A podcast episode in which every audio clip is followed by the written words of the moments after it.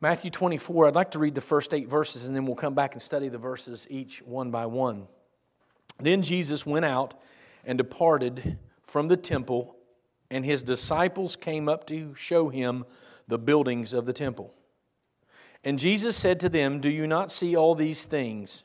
Assuredly, I say to you, not one stone shall be left here upon another that shall not be thrown down. Now, as he sat on the Mount of Olives, the disciples came to him privately, saying, Tell us, when will these things be? And what will be the sign of your coming and the end of the age? And Jesus answered and said to them, Take heed that no one deceives you. For many will come in my name, saying, I am the Christ, and will deceive many. And you will hear of wars and rumors of wars. See that you are not troubled. For all these things must come to pass, but the end is not yet. For nation will rise against nation, and kingdom against kingdom, and there will be famines, pestilences, and earthquakes in various places. All these are the beginning of sorrows. We are told historically that this is perhaps one of the greatest in length of prophecies that Jesus gave. It's fitting that he began his ministry, Matthew chapter 5, publicly on the Mount of Beatitudes, and he gives the Sermon on the Mount. And uh, there were many people there, but we know that the Bible says that he gathered to himself the disciples and he taught them. He was speaking primarily to his disciples. Along the way, uh, Luke tells us in Luke chapter 9 that Jesus set his face towards Jerusalem. He was going to Jerusalem because he knew that he was going to the cross and die on the cross of Calvary. He set his face there along the way, he's preparing his disciples that he's going to go away. He goes into the temple. He cleanses the temple. This is about a week before the Passover. He goes into the temple and he cleanses the temple. He turns the money changers over, he runs them out. You remember the, the scene. From there, he leaves and he goes overnight and he comes back in the morning. He comes back into the temple in the morning, and the Bible says there he m- was met by the chief priests and the elders. And he begins to rebuke them. Matthew 21 through 23 simply can be summarized as saying this Jesus gives his most stern rebukes to the religious crowd for the way that they have uh, prostituted the temple the way they have treated people. Right before Jesus gives this teaching or this prophecy, Luke tells us he's sitting and he's watching as people put in money in the temple. The rich people come and they make a show of it so everybody knows they're putting great sums in. And you remember the little widow comes in and she gives all that she had, her last two mites. And Jesus is watching that. And he is seeing how the Jews have taken the temple and, and they have changed it from what it should be to what it is. Jesus gives his most scathing rebuke in chapter 23. I think there are seven woes pronounced in those passages where he's dealing with those religious people. He's very serious about this. From there, he leaves and he goes up onto the Mount of Olives. If I could paint a picture for you of the Mount of Olives, I've, I have stood there and I have looked out over across the valley, the Kidron Valley. I've looked out and I see, and you're most familiar with, you've seen it on television, the Dome of the Rock. You know what the Dome of the Rock is, right? The Dome of the Rock was built on the Temple Mount. 691, there was some Muslims that were in control for about 15 years, and they built the Dome of the Rock on top of the Temple Mount, and they have custody of it, and it's been a constant battle between the Jews and the Muslims over that area. But at the time Jesus is standing on the Mount of Olives, he looks over and he sees the temple. Now you have to understand the temple was beautiful. Herod wanted to outdo Solomon. So he spared no expense. It was magnificent. At the time, perhaps it was better than any building that existed anywhere. And the disciples come up to Jesus and they say this. Verse 2. Or no, verse 1. Then Jesus went out and departed from the temple, and his disciples came up to show him the buildings of the temple. They're impressed. And Jesus said to them, Do you not see all these things? Assuredly, I say to you, not one stone shall be left here upon another that shall not be thrown down. They're happy about the building, but listen to me. Jesus is sad about their souls. They're happy about these magnificent structures. But Jesus is sad about their souls. Jesus is speaking to Jews about the faith and future of the Jews. It's interesting, some few days earlier in Matthew 21, Jesus sends some disciples over to find a colt. He gets on the colt, he rides down into the accolades of man. Remember, they're shouting, Hosanna, Hosanna. It's not ironic, it's not incidentally, it's ordained of God that he rides into Jerusalem on the very day that was predicted thousands of years earlier in the Old Testament that said that he would ride in on that specific day. He did April the 6th, 32 AD.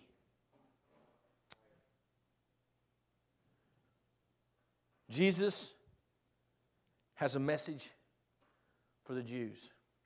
21 through 23, Jesus has rebuked them because they rejected him as Messiah.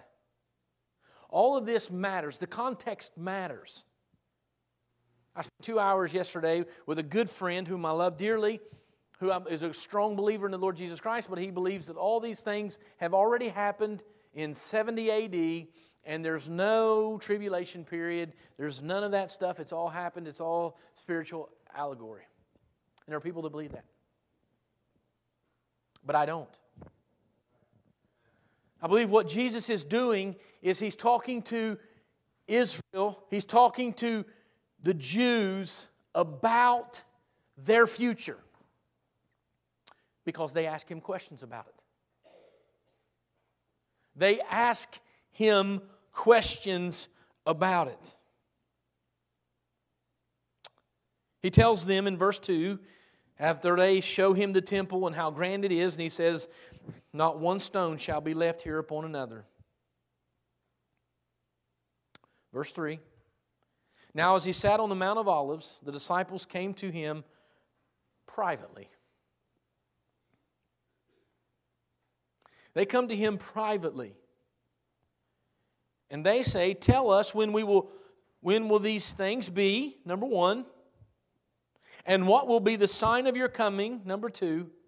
And what will be the end of the age? Jesus takes the rest of this scripture and answers those questions. He's going to answer them. So, what does he say? What does Jesus say about this? Well, it's interesting to note that Jesus tells them that, and I want to talk about it before I get into the other two questions. I want to talk about the answer. Luke does a great job of answering the question that Jesus' answer about when the temple is going to be destroyed. We know we know historically in 70 AD, the Romans, in response to some Jews who wanted to revolt from Rome. Rome was the empire at the time, and they allowed Judaism to exist so in as they paid their taxes and they were good citizens and they didn't cause any uproar. They let them have the temple, they let them do all this. But there were some Jews who did not want to be enslaved to the Romans. And to quell that revolt, Rome comes and they literally take wood and build wooden structures around the walls of the temple, scaffolding, if you will, and they set that scaffolding on fire, weaken the mortar and the bricks, and topple the temple down. They come into Jerusalem and they overturn Jerusalem, 70 AD. You can, history's full of it. You can Google it, you can read all about it. Don't read Wikipedia because anybody can submit to Wikipedia. In Bible college, that's not even a legitimate reference. But you can go to Britannica Encyclopedia online and read about it. Josephus, who was a historian that wrote of the antiquities of the Jews, and I have it on the computer program. You can go and read his historical count of this in 70 AD. Now, why do I bring that up? I bring that up because I want you to know that Jesus predicted it, and some 40 years later, it happened exactly as he predicted it. And I would like to read uh, this book is a great book of help. It's called The Wor- World of the End by David Jeremiah. And if I may, I would like to read rather than quote just, just a small portion. While Luke 19 provides us with a description of the destruction of Jerusalem, the first century historian Josephus also gave us a detailed record of how Jesus' temple prophecy came to pass. It was fulfilled down to the last letter and literally down to the last stone. Fast forward to AD 70. Responding to a Jewish insurgency throughout Judea, the Roman general Titus built large wooden scaffolds around the walls of the temple buildings, a tactic never before used. He piled the scaffolds high with wood and other flammable items and set them on fire. The intense heat weakened the temple structure, and the Romans were able to dislodge the giant stones, prying them off one by one and casting them into the valley below. Afterward, the soldiers sifted through the rubble left on the temple site to retrieve any gold that had melted into smoldering ruins. All that remained on the site was flattened down to the retaining walls, just as Jesus had predicted. On the southwest side of the foundation is what we are. How many of you have heard of the Wailing Wall? I stood there, I prayed for Shawnee Hills Baptist Church. At that time, there was a little piece of paper with Shawnee Hills Baptist Church on it, stuck in the wall, because that's what they did. They just wrote on paper, stuck in the wall, so I did what everybody else did. Um, but I say that to say this that, that prophecy coming true should take any skeptic, any skepticism away from anyone. And we know that there are so many other prophecies in the Bible that have come to true fruition that Jesus had spoken. And so Jesus, no doubt, gives the glimpse, and no doubt, perhaps some that might have been there that day 40 years later may still been alive and they might have remembered the prophecy spoken by Jesus. But the fact of the matter is, this should make us want to pay attention to the remaining portion of this. Because from now on, he is going to answer the other two questions. And those two questions are asked by Jews about Jews, and the answer pertains to the Jews. So let's look and see what will be the sign of your coming. What does the Bible say? I know you all know this. I've taught you this before. The Jews look for a what? A sign. A sign. So when people speak of signs, we Americans really don't look for signs. There are some people who do, but we don't look for signs. We look for the Savior. But what are the signs? So he's speaking to Jews. Notice what he says in verse 4. And Jesus answered them and said, Take heed that no one deceives you. Why would he tell them to be warned and take special caution that no one deceives you? Because people are going to try to deceive you. People are going to try to deceive you into thinking falsely or incorrectly. Verse 5. Notice he says this For many will come in my name, saying, I am the Christ, and will deceive many. I did a casual perusal today of just people, noted people in the 21st century that claimed to be the Messiah. There are 10 people in the 21st century that have claimed and grew, had traction and momentum as claiming to be the Messiah. I don't know all their names. I'm not going to say all their names. But in my, in my study, it went all the way back to the 17th century there were people in the 17th century claiming it, the 18th century, the 19th century, the 20th century, and the 21st century. As long as they've been keeping records, there have been people claiming falsely to be the Messiah. Jesus said, There will be many that come and claim that they are Christ. Look at verse 6 and you will hear of wars and rumors of wars. Do you know that there's a war on every continent today? Do you know there are multiple wars in multiple countries? We just know about a limited number of wars. And the Bible says that there is going to be wars and rumors of wars. How many times do we hear the uh, news media talking about, well, Russia this and North Korea this and, and, and, and, you know, China and all these things, and, well, China could happen this, and China's about to, to uh, attack Taiwan, and Russia's going uh, the Ukraine, and all these rumors of wars. As a matter of fact, I started to think, as long as I've been an adult, I don't ever remember there being a time where there wasn't a war or a rumor of war. Jesus says it's going to happen. He goes on to say, See that you are not troubled. This is the message we ought to have. Instead of running around as Christians thinking, oh no, the end of the world's coming and, and they're bombing Israel and Hamas and all this, and we need to not be troubled. God's got it. He's got it. And I'm going to show you in just a moment how. He's got it. But he says this You will hear of these wars and rumors of wars. Many will come in my name, but the end is not yet. They all have to come to pass. Verse 7 Nation will rise against nation. That's happening right now.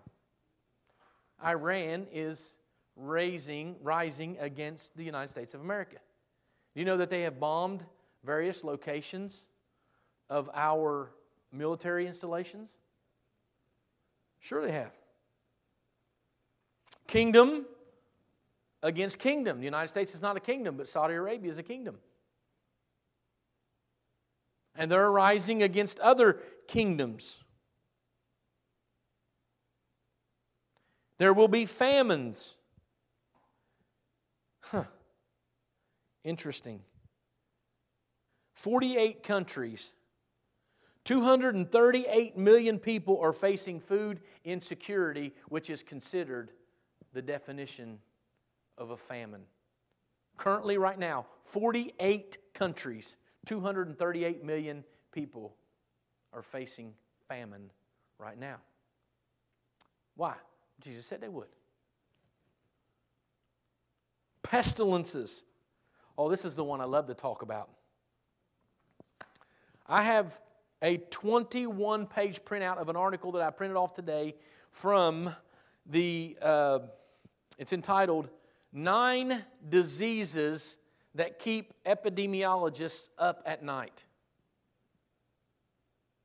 Of these nine diseases, almost all of them have a death rate of between 40 and 75 percent. 40 to 75% of the people that get these nine diseases die. No treatment. 21 pages. Stuff that I've never heard of. Just a perusal through here, some things. The NIPAH virus, fruit bats, flying foxes, domestic animals, pigs, horses, cats, dogs it can be transmitted through animals and can be uh, direct human to human contact contaminated foods. 40 to 75% fatality rate. The virus can cause encephalitis or swelling of the brain.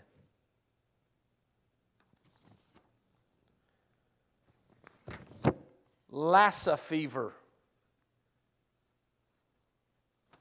Rift Valley fever, things I've never even heard of.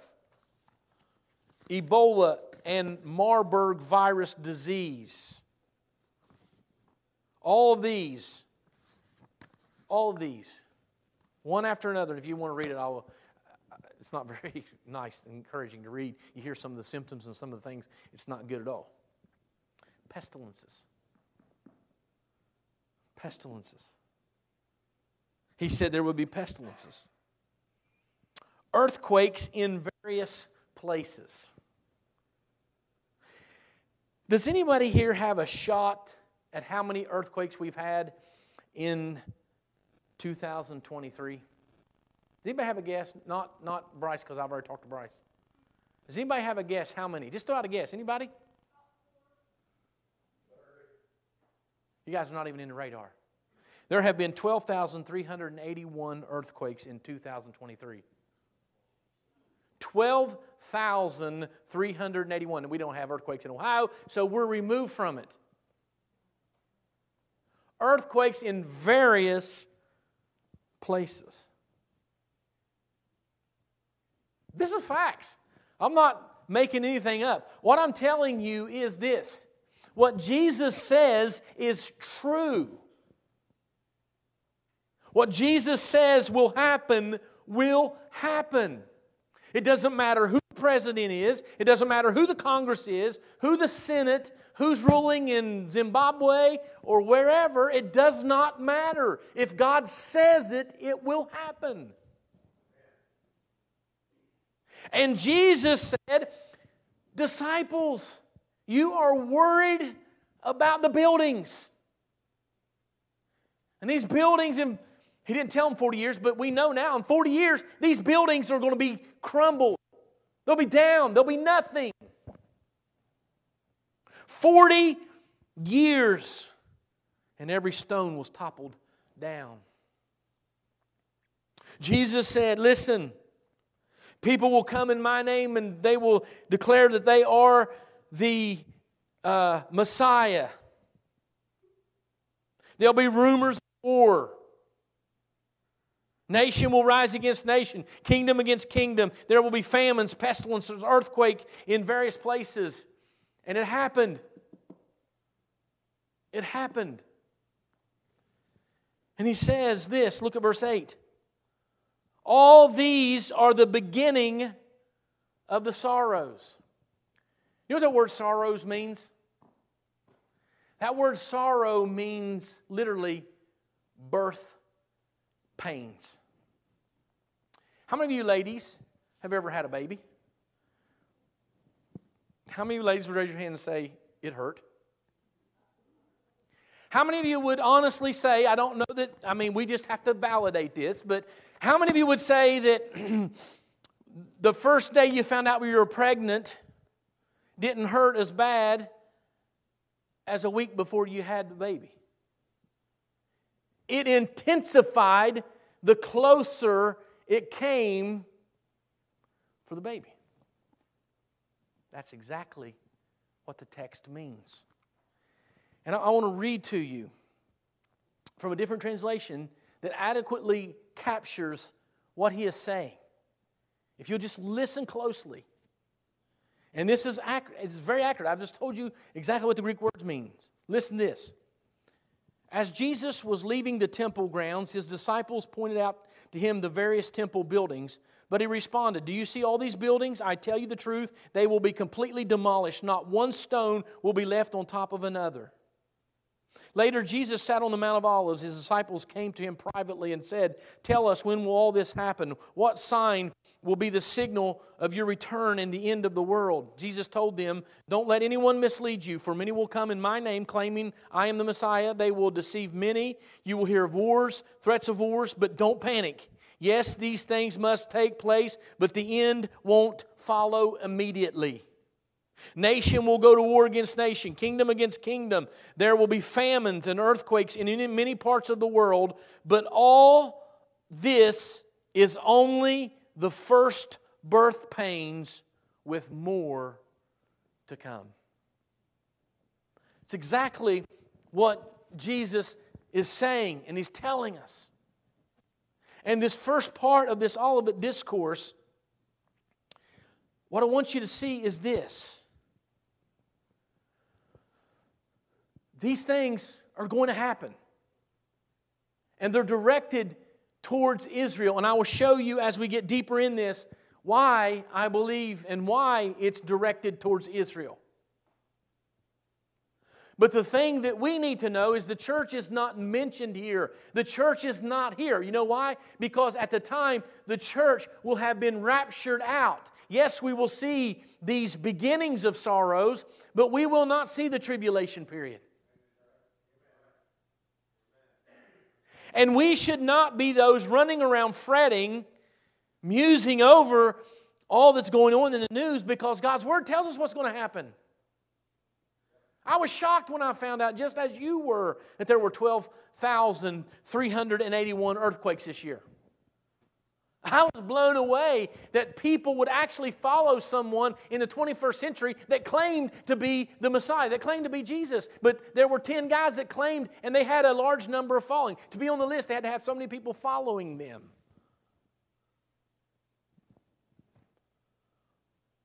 I'm blown away. Maybe because we're so blessed that there are 48 countries where they are living in famine crisis. 200, I think, let me read it so I don't say it incorrectly 238 million people living in famine. And we're all going to go home and eat whatever we want tonight and start our diet Monday. So what? So what? Well, I'd like to just tell you five things real quickly. Five things. Even though this is toward to Israel, we know that these are the beginning of sorrows. We know these are going to happen, and we know what's coming. So what? Well, number one, the fulfillment of prophecy of the destruction of the temple shows us the accuracy of biblical prophecy. We should believe this with every fiber we have. It's a book of faith, and prophecy after prophecy after prophecy. You, I mean, you might guess one, but there are some 200 and some prophecies that have been fulfilled in the New Testament out of the Old Testament. Not even close to being a coincidence. Number two, we are not to be troubled.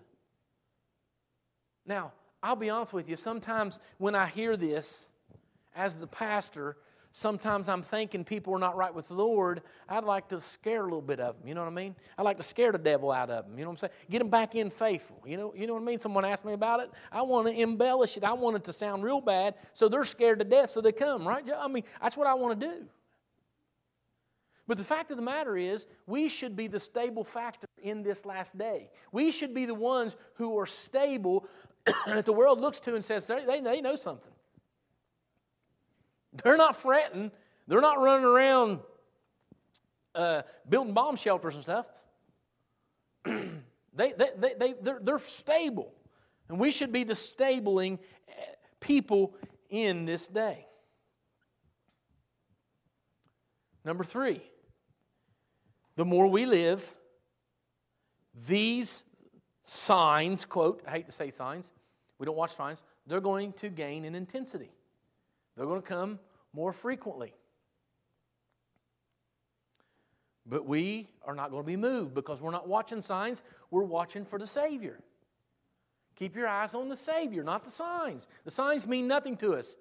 We know that they're just the beginning of sorrows.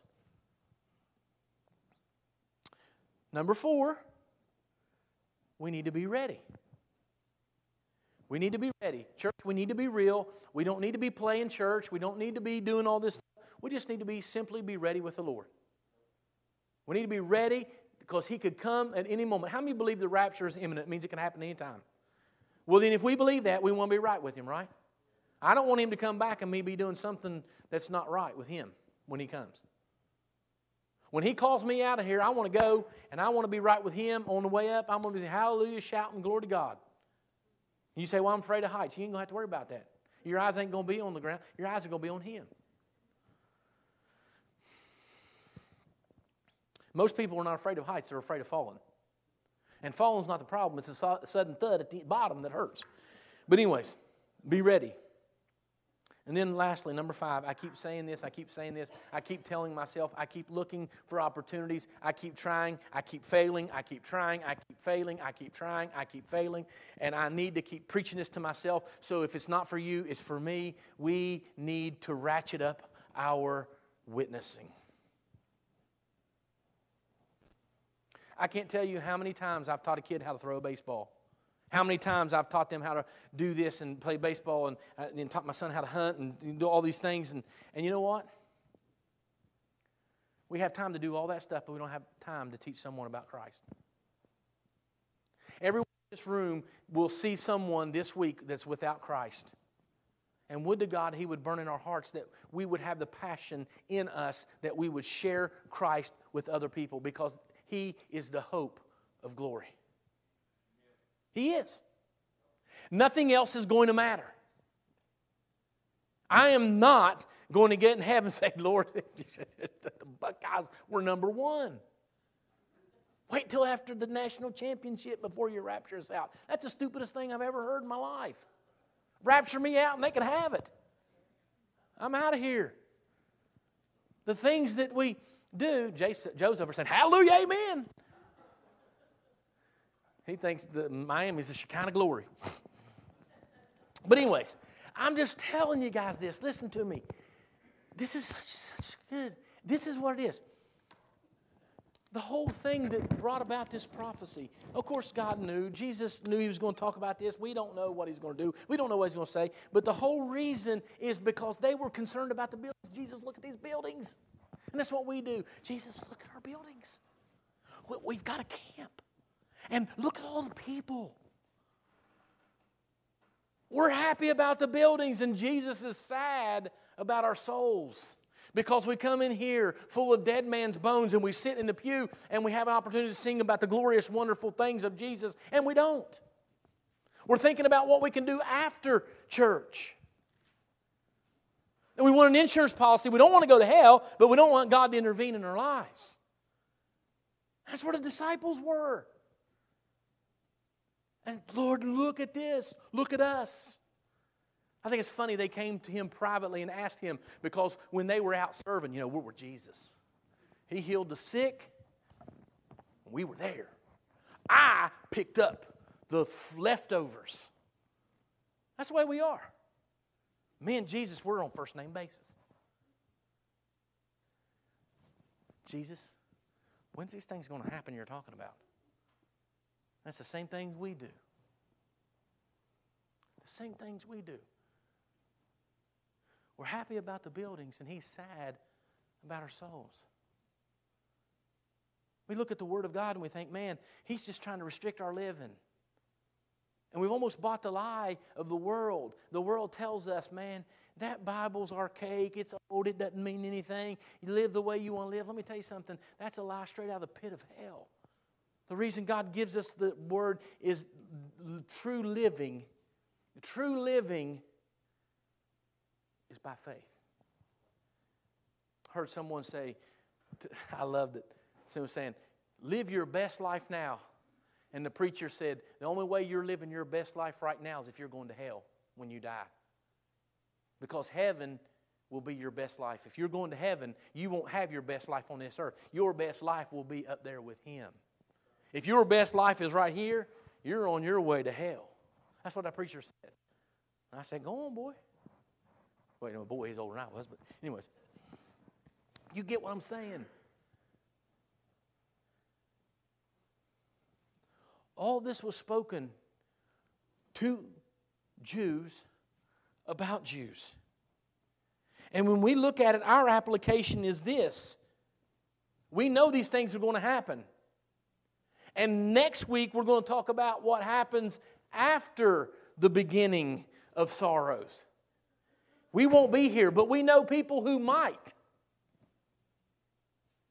So, therefore, we need to do what he told the disciples right before he ascended You shall be my witnesses in Jerusalem, it's your little circle, Judea, it's a bigger circle, Samaria, uttermost parts of the earth. That's what he told us. So, are we going to do what he tells us? Or are we going to just continue to play church? That's the real issue. I'm going to go home tonight and I'm going to sleep and I'm not going to worry about the world ending. Because I know when the world ends, I'm gone. What I will worry about is those I know that are not saved, that I could have told about Jesus, but I didn't. And I'm asking God, and I hope you will join and pray with me. I'm asking God, God, give me eyes that undersee the opportunities that when I can witness to someone. Give me eyes to see the opportunities, not let the opportunities go by. And Lord, give me wisdom, not to be someone from a self righteous point of view, but a genuine concern that this person does not know Jesus Christ as their Lord and Savior. And help me have the courage to tell them. I don't, I'm not going to save anybody. I just got, just want to tell them. These birth pains are going to grow more and more, just as in the New Testament in, in 2 Timothy chapter 3, he said, Evil shall work, wax worse and worse. It's going to grow worse and worse. It's not going to get better, it's going to get worse. Uh, someone has said trying to use politics to change the morality of a fallen world is like rearranging the furniture on the Titanic. It's pointless. The true, the true matter is when we are circumcised in our heart, when we're changed by the glorious gospel of the Lord Jesus Christ. If you have been changed, if you have been saved, you have nothing to worry about. You have, now, I, granted, I don't want to be like in the middle of an earthquake and a building fall on me, and I think, oh, bless God, I'm, you know, I'm, on my way to heaven. I mean, no, I'm going to run. I'm going to look, you know, cracks me up. Remember when we were in school, we all go out in the hallway and put a book over your head. It's a 12 ton building. Put a book over your head. You'll be fine. You know, you have to do something. But my point is this if it does come to that, I know I'm okay. I know I'm going to heaven. So let's live. Let's live like we're redeemed. Let's live like we believe that the Lord's going to come back. Let's live like it. Let's enjoy life. Let's stop being grumpy old curmudgeon Christians and let's be joyful. I mean, we're coming in to the we got Halloween out of the way. Now we can focus on Christmas. Can I get an amen? Hallelujah. Christmas is coming. Noah and I we were driving in the car last night and he said, "Man, I'm just feeling Christmas." And I said, "You know, I am too." And uh, I might even play some Christmas music this week. Some eggnog. Yeah, hallelujah. That's good preaching just know this God has a plan, and everything is going to fall into His plan. Be ready, be used by God for His glory, and everything will be just fine. Can we pray? Lord, we love